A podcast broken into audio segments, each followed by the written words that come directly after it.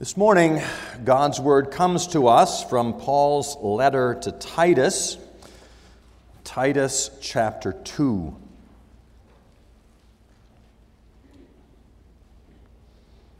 We're going to begin our reading at verse 11 and then read through the end of this chapter.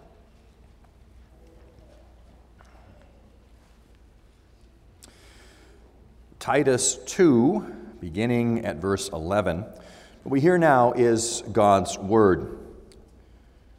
For the grace of God has appeared, bringing salvation for all people, training us to renounce ungodliness and worldly passions, and to live self controlled, upright, and godly lives in the present age, waiting for our blessed hope the appearing of the glory of our great God and Savior Jesus Christ, who gave himself for us to redeem us from all lawlessness and to purify for himself a people for his own possession who are zealous for good works. Declare these things, exhort and rebuke with all authority. Let no one disregard you. Here we in the reading of God's holy word. Well, this morning we continue with our series on the facets of salvation. And maybe, kids, if I asked you to take a look at the songs that we sang this morning, you could figure out what our facet is for today. We have sung a number of songs this morning about redemption. And that's what we're going to look at this morning. We've looked at expiation, propitiation, reconciliation. Now, this morning, redemption. Probably one of the more well known facets of salvation. Redemption has to do with the fact that a payment is being made. And in salvation, a payment being made for our sins. It is connected, redemption is connected to the idea of a ransom. We just said there was a ransom paid. In fact, in verse 14 of our text this morning, uh, he gave himself to redeem us. Uh, the word there is actually connected to the idea of a ransom being paid. He gave himself to ransom us. A ransom is paid, maybe kids, you've heard of someone being kidnapped, being taken away, and they ask for a ransom. If you pay the ransom, then you get the person back. We're talking this morning about a payment being made, a price that was paid for our salvation. Our salvation did not simply come by divine fiat. That God said, You're now forgiven. All your sins are now gone. Those things are true, but He did that at a cost. He redeemed a people for his own. He paid their debt in full. And so that's what we're going to look at this morning. Now, who is it that pays the debt? Uh, to whom is the debt paid? And why was redemption uh, undergone by God Himself? We look first at from what are we redeemed? Again, from verse 14. Who gave Himself to redeem us from all lawlessness. What does it mean when it says we are redeemed from lawlessness? We're talking about the lawlessness of our sin. We are redeemed from our sin. We are redeemed from the guilt of our sin. Again, we talked about that with expiation. The fact that the guilt of our sin has been removed. In God's eyes, He no longer sees us as guilty of sin and guilty of transgression. And what a wonderful blessing that is. God sees us as no longer guilty. And if that is how God sees us, that is also how we need to see ourselves. We don't need to keep beating ourselves up over past sins we have committed and confessed to God. We don't need to keep holding ourselves accountable. For, uh, we can say, you know, God has forgiven me, but I can't forgive myself. Who are we to be more righteous than God? You've been redeemed from the law, from the guilt of your sin. And so you can live a life of joy. Live a life in praise to Him without, without walking around with a dour countenance, always recalling our sin, recalling those things we have done. Yes, we have sinned against God, but we have been redeemed.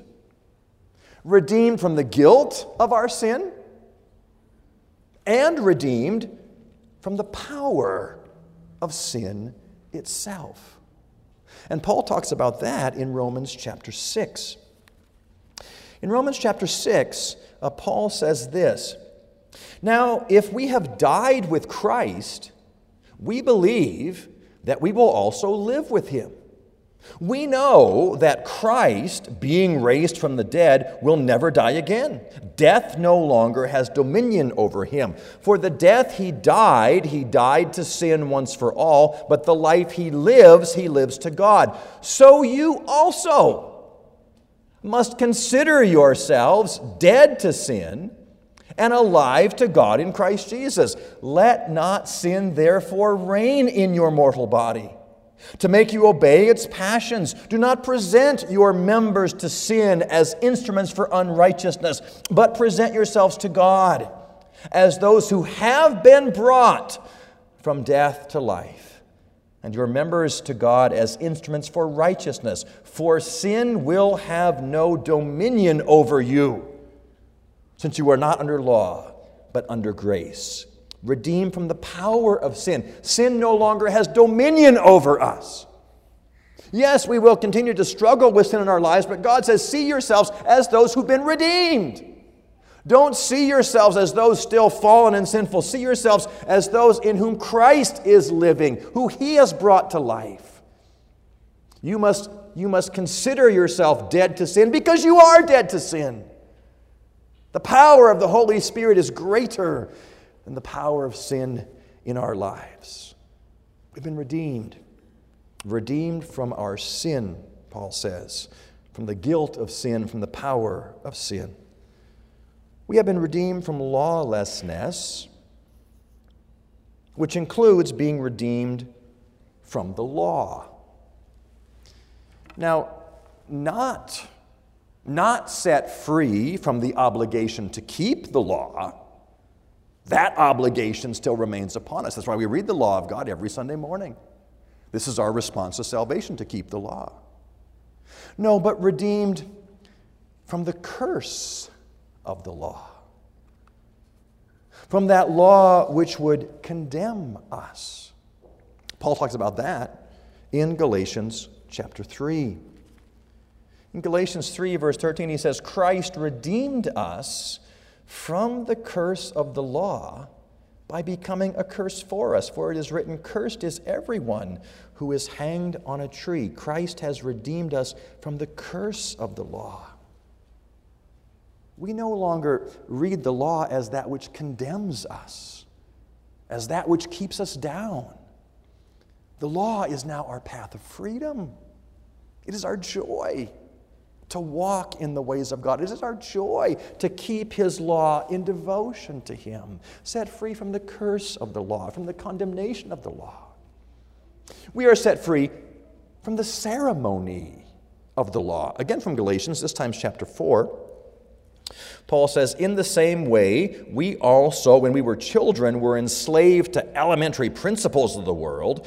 But when the fullness of time had come, God sent forth his Son, born of woman, born under law, to redeem, ransom those who are under the law, so we might receive the adoption as sons. Previously, we'd been enslaved to elementary principles. In the Old Testament, God gave pictures, God gave uh, images to point us forward to Christ, to what he has done. And now we have Christ, we have the reality. So we don't go back to the Old Testament ceremonial law. That's why we are not offering sacrifices this morning. The perfect sacrifice came Jesus Christ, redeemed from the Old Testament ceremonial law and redeemed, redeemed from the works of the law as a means of righteousness. Again from Galatians, this time chapter 3, verse 10. We read, Therefore, all who rely on works of the law are under a curse. If we are relying on our obedience to the law as a means to righteousness, as a means to, to make ourselves look good in God's eyes, we will never attain that. that. That was Luther's struggle. Could he do enough? Could he ever do enough to atone for his own sins, to redeem himself, to pay the price? No, we've been redeemed from the works of the law as a means of righteousness. For our salvation, I'm not telling you this morning, do these 10 things and you will be saved. No, believe in what Jesus Christ has done, that He has redeemed you from your fallenness, from your sin, from your bondage to law. Put your faith, your hope, your trust in Him and know the freedom of being set free to follow after God. We have been redeemed. A price has been paid. What was that price, kids? What did it cost God to redeem us? Did God have to pay money? Did God have to maybe pay a bunch of animals? What did God have to pay to redeem us? Well, Peter talks about that in his first letter, 1 Peter chapter 1. We read in 1 Peter chapter 1 You were ransomed, price was paid, you were ransomed from the futile ways inherited from your forefathers, not with perishable things, such as silver or gold, but with the precious blood of Christ, like that of a lamb without blemish or spot. What was the cost of our redemption? It wasn't gold, it wasn't silver, it wasn't money, it wasn't animals. The cost of our redemption was no less than the blood of Christ Himself. Shedding of blood is required for the removal of sin. Shedding of blood was required for the redemption. Not the blood of goats or bulls, not even our own blood, but the blood of the Son of God. That was the price. That was the cost. A cost we could never attain to. A cost which was paid by God Himself.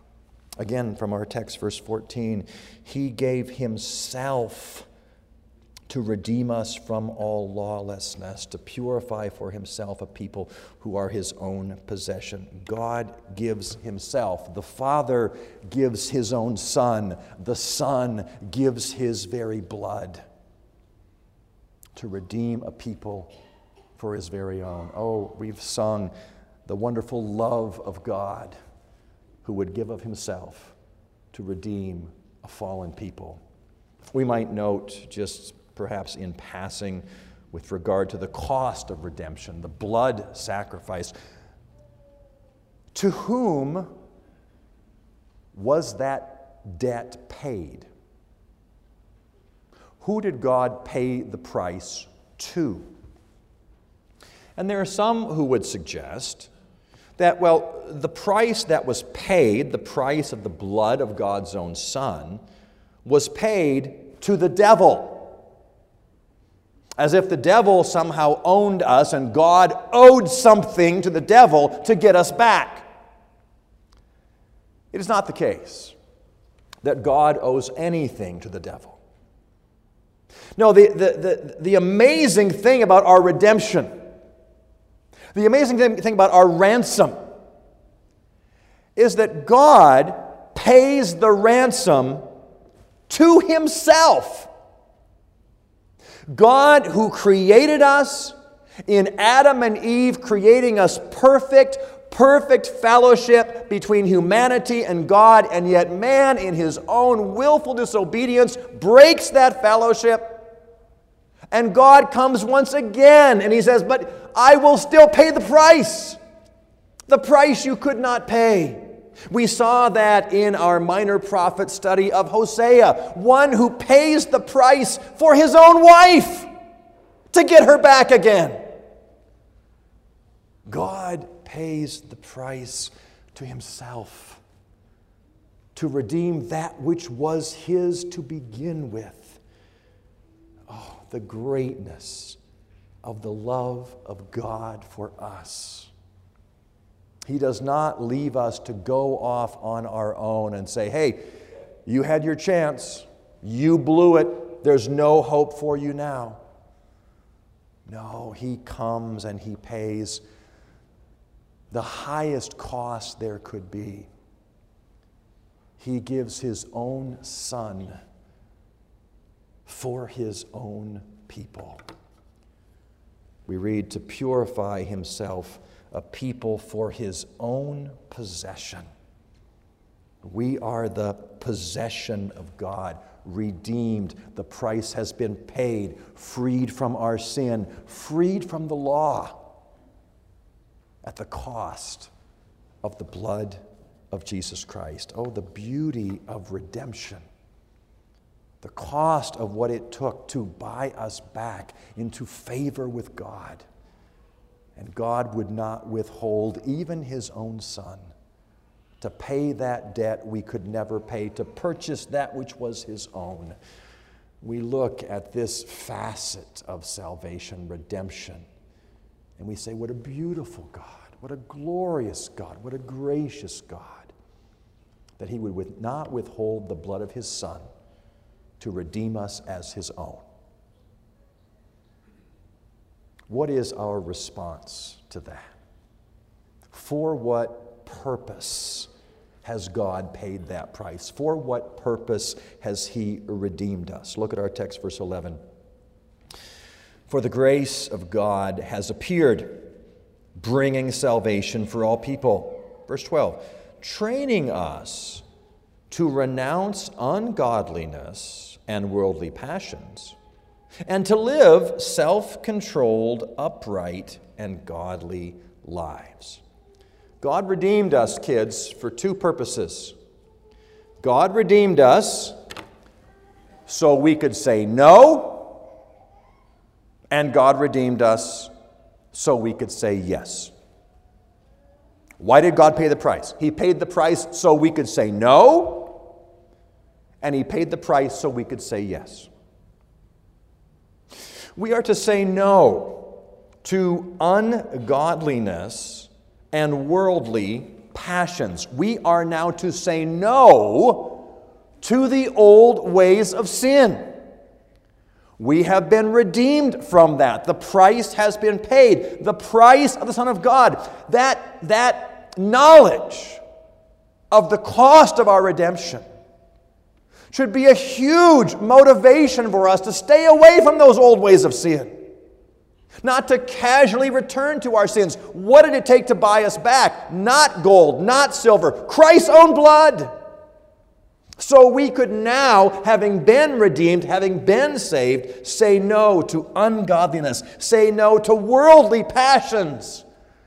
Our thoughts are not on the things of the world around us, but we are thinking, how can we serve our God in heaven? The one who has redeemed us.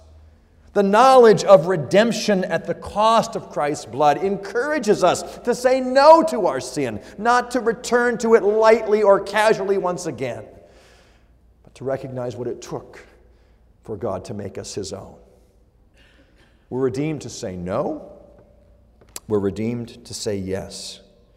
And, Paul says, to live self controlled, upright, and godly lives. To live now for God.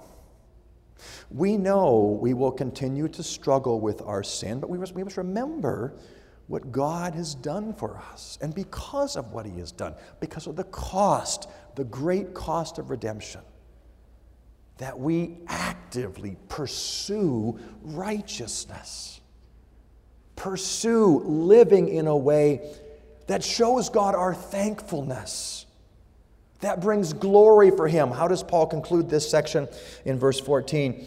God has redeemed a people for his own possession who are zealous for good works. Zealous for good works, a desire to do what God wants, not good works so that we can be saved, but because we have been saved, because we have been redeemed. How now can I thank you, God, for what you have done? I will be zealous to do those things which are pleasing in your sight. The knowledge of our redemption, the knowledge of the cost that was paid, should move us to a greater devotion to God, a greater zeal to live in a way that brings glory and honor and praise to Him. We have been redeemed. Redeemed from our sin, redeemed from the curse of the law, and all of this not because of gold or silver or animals or anything less than the blood of God's own Son, Jesus Christ. As you walk out today, remember that was the cost of your redemption. And may that, that appreciation of what the cost was move us to a greater devotion, a greater willingness to say no to ungodliness, no to worldly passions, and by the power of God's Spirit, to devote ourselves, to be zealous towards self controlled, upright, and godly lives. Oh, the beauty, the glory of this facet of salvation God has redeemed, has purchased us, his people. Let's join together in prayer.